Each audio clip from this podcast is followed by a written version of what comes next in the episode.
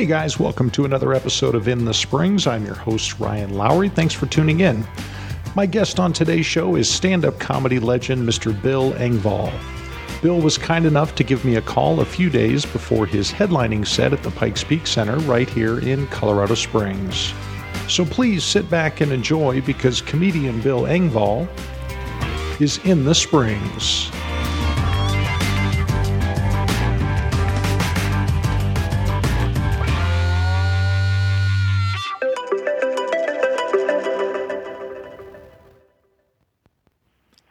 Good morning. This is Ryan.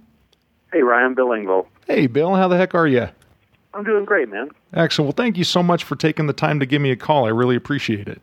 Oh, I appreciate you putting me on the air here. Oh, you bet. So now, uh, so you're uh, going to be playing the Pikes Peak Center here in uh, Colorado Springs this coming Saturday.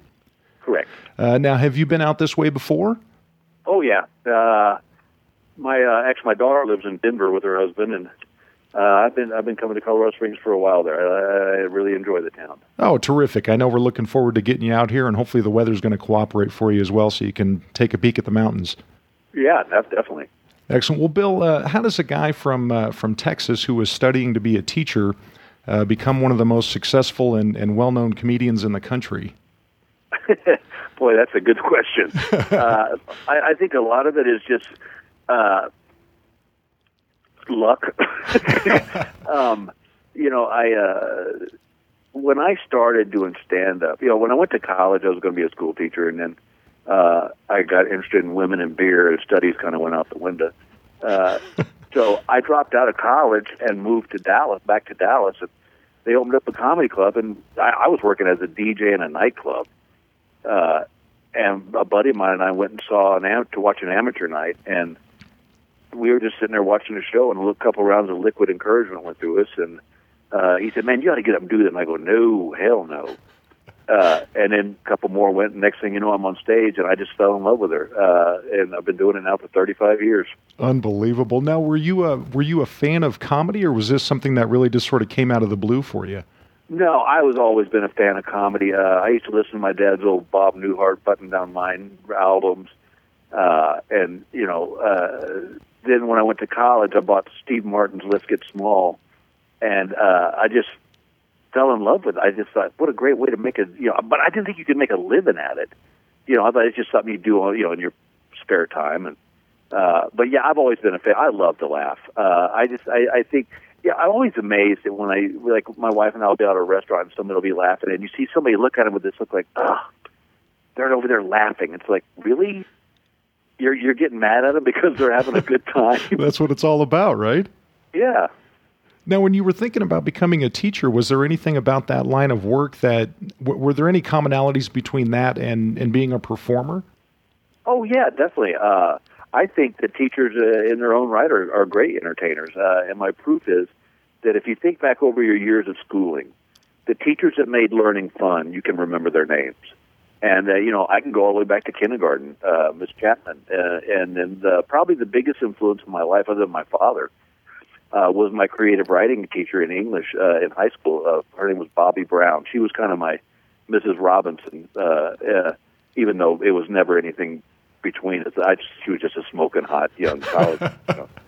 uh, but she encouraged me to explore the uh, do things that you know. Like I remember, she would like if we had a project, you could write a paper, uh, you could uh, give a speech, or you could do a, a, skit. And I always did the skits uh, because it was you know I've just always been a little bit of a performer, I guess, and. uh uh, she really encouraged me to follow my dream, uh, even though at that time I didn't know what that dream was. Uh, and and then uh, it, lo and behold, it turned out to be stand up. And in fact, it was an interesting thing. Uh, uh, I guess about ten years after I started doing this, she came to one of the shows and uh, with her husband, and we sat there and talked. And I said, I said, I told her, I said, thank you. I said, you're the one who, who pushed me to do this, un, un, unknowingly.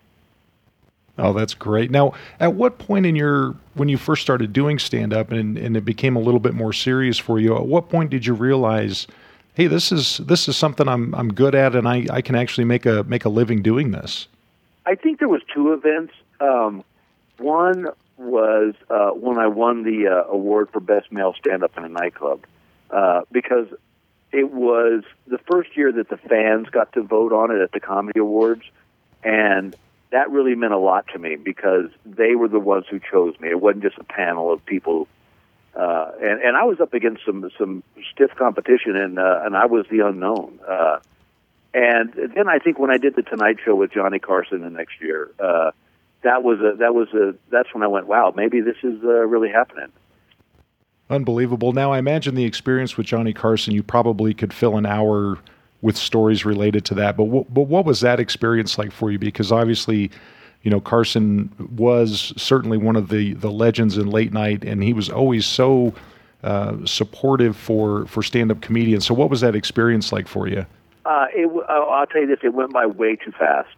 Um, it was literally it was over in seconds. It seemed like right, but uh, it was just you know I, I got to the studio and the producer said, "All right, walk with. I'll show you where you stay." We walked out on the stage. You know, there was no audience in there yet. He said, "You see that store right there on the floor?" And I said, "Yeah." And he said, "Don't stand on that. That's Johnny's star. You stand back here where it says T for talent." wow. and and uh, it, and I tell you, the best thing that happened uh, that could have happened happened. I was sitting in the you know, and it's the Tonight Show. You know, I'm wound up, and a friend of mine, a, a female comedian, came by uh, who had done the show, and she said, "I'm going to give you one piece of advice." And I said, "What?" And she goes, "When you walk out, look at Doc and the band, look at Johnny, look at Ed, and then do your stuff because it's so overwhelming. You know, it's like." And the studio is really small. I mean, it, you know, it always had that illusion of being this huge, gigantic studio, but it was really small, and the audience was right on top of you. And uh, I started my act, and I got that first laugh, and then it was it was we were on a roll, and I uh, and I was actually supposed to go over and talk with Johnny on the panel, but uh, uh, Victoria Jackson went too long in her interview, and so I got bumped off the couch. oh my gosh! No, you know, kind of having said that, I know you know Carson certainly could make or break a comedian back in in his heyday. So how has how has stand up changed in that regard now? Like if you're a young comedian starting out. Um, you know, w- what are the the elements that you need to, you know, basically to get to your level where you're doing you know headline events at a theater where it just seems so diluted now relative to when when you were when you were coming up. Right. Well, that's a great question. Uh, you know, I got to be honest with you. I, if, if I had to start over today, I don't know that I'd make it. Uh, it's just a different work. You know, I learned from guys like Shandling and Seinfeld and Leno, uh, who are doing were doing what I'm doing now, and I, I honestly believe that, and I agree with you. I think it's just with the social media and all this, it's like anybody can get five minutes of material and they think they're a, a headline comedian. Um, but I, you know, I learned from the best of the best on how to craft a joke and a story and and where to put the punchlines. And it, there was a real science to it, and I think it's being lost. Uh, the uh, you know, there's there's a group of comics I call them cup of coffee cup of coffee comics, and it's it's just a kind of free form you know, like I was walking my dog down to Starbucks because he loves their winter lattes. Like that's not even a joke, you know. It's like, uh, but uh, so, and I think that that's what's kept me going this long. Is when people come to see my show, like they're at the Pikes Peak Center, um, they know that they're going to get a clean uh, show. They're going to get a show that's relatable. I'm going to talk about stuff they all know about, and and you know, here's the other thing: is I I don't do political or religious stuff or. uh because you know even if it's funny, you alienate fifty percent of your audience. Well, that's not my job. My job is to make everybody in that that, that auditorium laugh, and so and I found the way to do that is to talk about just things in life that people know of, like you know. Uh, the show I'm bringing in there this uh, the next couple of weeks is, um, or this week it actually is. Uh, it, it, the title is called "Just Selling for Parts," and uh, it's the the title comes from the fact that because of Dancing with the Stars, I had to have my knee replaced, and then two days after I got discharged from that, I got kidney stones, and then a week after that, I got shingles. And I told my wife, I said, I don't want to go to the doctor anymore because I'm afraid he's going to look at you and just say, "Ma'am, just selling for parts." oh, oh, that's great. Now, the, the the style of comedy that you do, like you kind of alluded to, is it's very family friendly. Um, it's very inclusive. Was that a conscious decision on on your part from a career standpoint, or is that just the type of humor that you're personally drawn to? Oh, I'd love to tell you I was smart enough to think this all the way through, but uh, I, I think it just kind of it kind of was uh, just this uh, uh, transformation. You know, like I'm sure when I started out, I was a club act. I was sure I was dirtier than I really needed to be. Uh, but I just I remember thinking about the guys like the guys. Look at the guys who really last. Uh, you know, there's a lot of flash in the pan. They're hot and then they're gone. But the guys like Newhart and Steve Martin and all these guys, they, they work clean. And uh, and and I so I tell all, uh, young comedians, I go, I'm going to tell you, you can you can laugh all you want, uh, but the having a clean act and being funny is going to get you a lot further. Uh, listen, I love Kevin Hart. I think Kevin Hart could be one of the funniest men on this planet. Um, but I couldn't do a show. Uh, it's just not my style. And and I you know I, I love when I see like I'll see somebody sitting there with their mother or their grandmother and they're laughing you know and, and I always tell comedians you can talk about whatever you want you know, how do you, you know, they, they, they, they I say, I can't believe we're talking about sex with those old people now. They go, how do you think we got here? they had sex, but you, you just, you know, the thing is, I tell people is that you don't need to give them the details. They're smarter than you think. Well, now you had you had alluded to your uh, your experience on uh, Dancing with the Stars. Um, oh, yeah. Yeah, which you know, I, I have to admit, I'm I'm kind of a closet fan of that. Thanks to my daughter, I end up watching that show pretty religiously with her. Um, now, that experience did that affect your fan base at all? Are you seeing folks at your oh, shows now? Gosh, yeah. Uh, it's, it was interesting after uh, after I finally got eliminated in the finals. Uh, when I would go out on the road, uh, you know, they would introduce me and say, "Ladies and gentlemen from Blue Collar Comedy," and there'd be a nice applause. And they say, "And Dancing with the Stars," and literally people would erupt. I mean, it was. If you think about it, I was in front of 12 million people for 13 weeks every week. You know, that's that's a huge number of people, and I think what it what happened with Dancing with the Stars was kind of a weird. Uh, Emma and I, my old partner, we became this father daughter team because yeah, I'm 57 and she's 24, and so there was never any that creepy like, ooh, I wonder if they're you know. Uh, and so, it. I think what happened was I kind of became everybody's next door neighbor. That you know, it's like your neighbor's on the show, and and you're rooting for them. And listen, the reason I got to the finals was not my dancing ability; it was it was my fan base. Uh, but because uh, actually, to be honest with you, by week five, I was begging to be voted off well, this this sounds like sort of a backhanded question, but at what point did you really take that that competition seriously? Like you were kind of in it, and as things were moving forward, it's like, hey, this is I want to win this thing. I mean, well, did it really become about, that competitive yeah, for you? I mean, listen, when I talked to the producer when they called me, I said, look, uh, I don't know what you're looking for from me, but I'm going to try to win this. And you know, and it was funny because if you go back and Google some of the shows, uh, which I can't believe I use the word Google, but um, the uh, when they would tell Emma and I we were safe, they would cut to the judges, and they all had this look on their face like, "How is he still here?" and they they literally didn't know what to do with me. They couldn't let a comedian win this thing, you know. And I got I, I listen.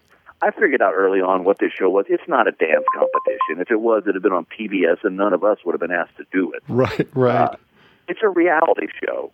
And so I knew what they wanted from me. They wanted me to bring the funny. But I will tell you this that when we were a week out from the finals, uh, and that week I tore my groin, and they said, You may be done. And I was so depressed because it was Emma's first year as a celebrity, to dance with a celebrity. And uh, uh, I didn't want to go out that way. You know, by this time, you know, I figured I'm I'm going to do. I'm going for it. You know, I mean, I took it very seriously. I mean, but dude, by the time I got done with that show, I added up my time on the dance floor, and I realized I had danced six hours a day, seven days a week for 13 weeks. Now that's you're you're committed to it at that point. Oh my gosh, yeah, that's and, crazy. yeah, and, but the thing I told my wife, I go, I'm 57. I'm not designed to dance six hours a day, seven days a week. I'm designed to dance once a year, drunk at a wedding to school in the game. right. No, it, but you know, even though we got eliminated in the finals, I, I literally feel like we won just because. I mean, to this day, uh, and this has been two years now. I'm still the oldest and only comedian to ever get to the finals. Oh, that's fantastic. Yeah. Now, at this stage in your career, Bill, you know you've been doing this, and, and again, the, the you know the level of success that you've had, not only with stand-up comedy, but just in the entertainment industry in general. Do you still have moments where you're like, "Holy crap! How did how did I get here?" Oh, yes uh, weekly um, because you know it's it, the, unfortunately in this business it's easy to get caught up in the what haven't I done, you know, uh, and I really achieved every goal I've set in this business uh, from being on a TV, having my own TV show to being in movies to writing a book to doing stand up, uh, hosting a game show. You know, if I were to quit today, no one could say oh, you almost made it. You know, it's uh, it, it, as my wife summed it up once. She goes, you know, it's amazing. You have friends all over the country, and she's right. You know, when I do my show, it's like I've got two thousand new best friends, and uh, and we all hang out and laugh, and then I uh, I go off and do another show. Uh, but I, I I'm always amazed, like when I sit here, like in my office, and I'm looking at a Grammy nomination and a platinum record and two gold records, and you know that that was not in my vocabulary when I started this business. You know, like I said, it was just a cool job. I could work at night, and there that was it. You know, uh, but I, I never look at, uh, I never take it for granted. Uh, and if it ever stops being fun, then it's time to move on. You know, because I mean, you've seen shows where you could tell they're just walking through it. And, and I don't ever want the if that ever gets to that point where I feel like I'm at that point, then I uh, then I'll call it in. But uh, right now, I still and, and of all the things I love the most, stand up is still my favorite, just because you know you're it's it's right then and there. It's you know like I can do the best TV show I want, but I don't know that some guy's sitting in his lazy boy rocker at home going, "Oh, this show sucks." Right. You know? Right. Uh, but with stand up, it's it's right there in your face, and uh, and I always have a it, I have as good time as the audience does. Well, Bill, man, I, I, I, appreciate your time. This I'm I'm a huge fan, you know, not only of you but of, oh, of stand up and um, you know just have a, a, tremendous amount of respect for for what you've done, um, you know, as, as, a comedian. And and so my last question is, you know, again, kind of at this stage in your career, you know, what are you most what are you most proud of when you can kind of look back at the um, you know the body of work that that you've produced and, and the opportunities that you've had? Is there either any one thing or any one feeling that you can kind of point back to and say this is this is what I'm really proud of, kind of the you know the legacy you know, that I've created. that is a great question, and, I, and, I'll, and I'll and I'll leave you with this one. Uh, years, and this kind of sums up. You know, I love what I do, and I love making people feel good and laugh. And uh, years ago, I was in the clubs. I was working in Detroit, Michigan. I'll never forget this. Uh, after my week was over, uh, the club owner uh, sent me a, a letter that uh, someone had sent, a lady had sent him, and she said, "I wanted to let you know about this." Uh, she she said, "I was at the show on Friday night, and she said I don't remember his name, but he was the last guy on the show, and that would have been me." And she goes, "I that day had gone to the doc. Uh, day before she had gone to the doctor and had been diagnosed with terminal cancer. She came to the show. She had a great time. She I made her laugh." And she goes, I went back to the doctor the next day, and they told me I'd been misdiagnosed. So tell him he cures cancer. And that has always stayed with me.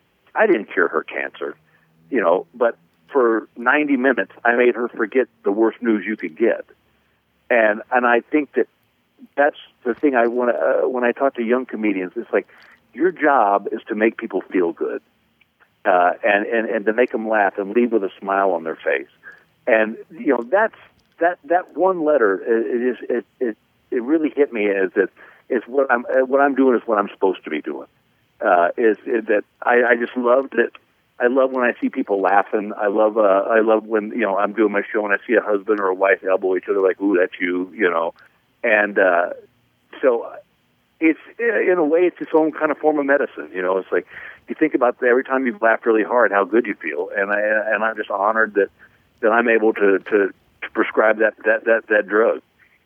Oh, that, that that's a beautiful story, and, and it's also beautiful that you that you haven't lost sight of that after all this time. Nope. And if I ever do, like I said, it's time to call it in. Excellent. Well, Bill Engvall, man, it was an absolute pleasure chatting with you. I know we're looking forward well, to. thank you so much for doing this, and I hope I'll see you at the show. Absolutely, man. If uh, give me a ring after the show, and I'll buy you a beer at Tony's. you got it, buddy. all right. Take care, Bill. Bye bye.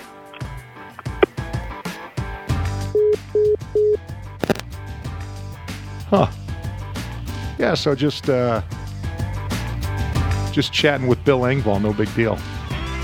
Holy crap, that was fun. So there you have it, stand-up comedian Bill Engvall. Again, my sincere thanks to Bill for taking some time out to be on the show. Uh, it was a real pleasure having a chance to talk with him for a bit. My thanks to the folks at Marley Leslie and Associates for coordinating my interview with Bill. And as always, thank you for listening to In the Springs. The In the Springs podcast is available on iTunes and Stitcher. In the Springs is also a proud member of the KCMJ family. Visit kcmj.org for program schedule details. You can follow In the Springs on Twitter at RPL underscore metajunk. Until next time, I'm Ryan Lowry, and we'll see you again right here in the Springs.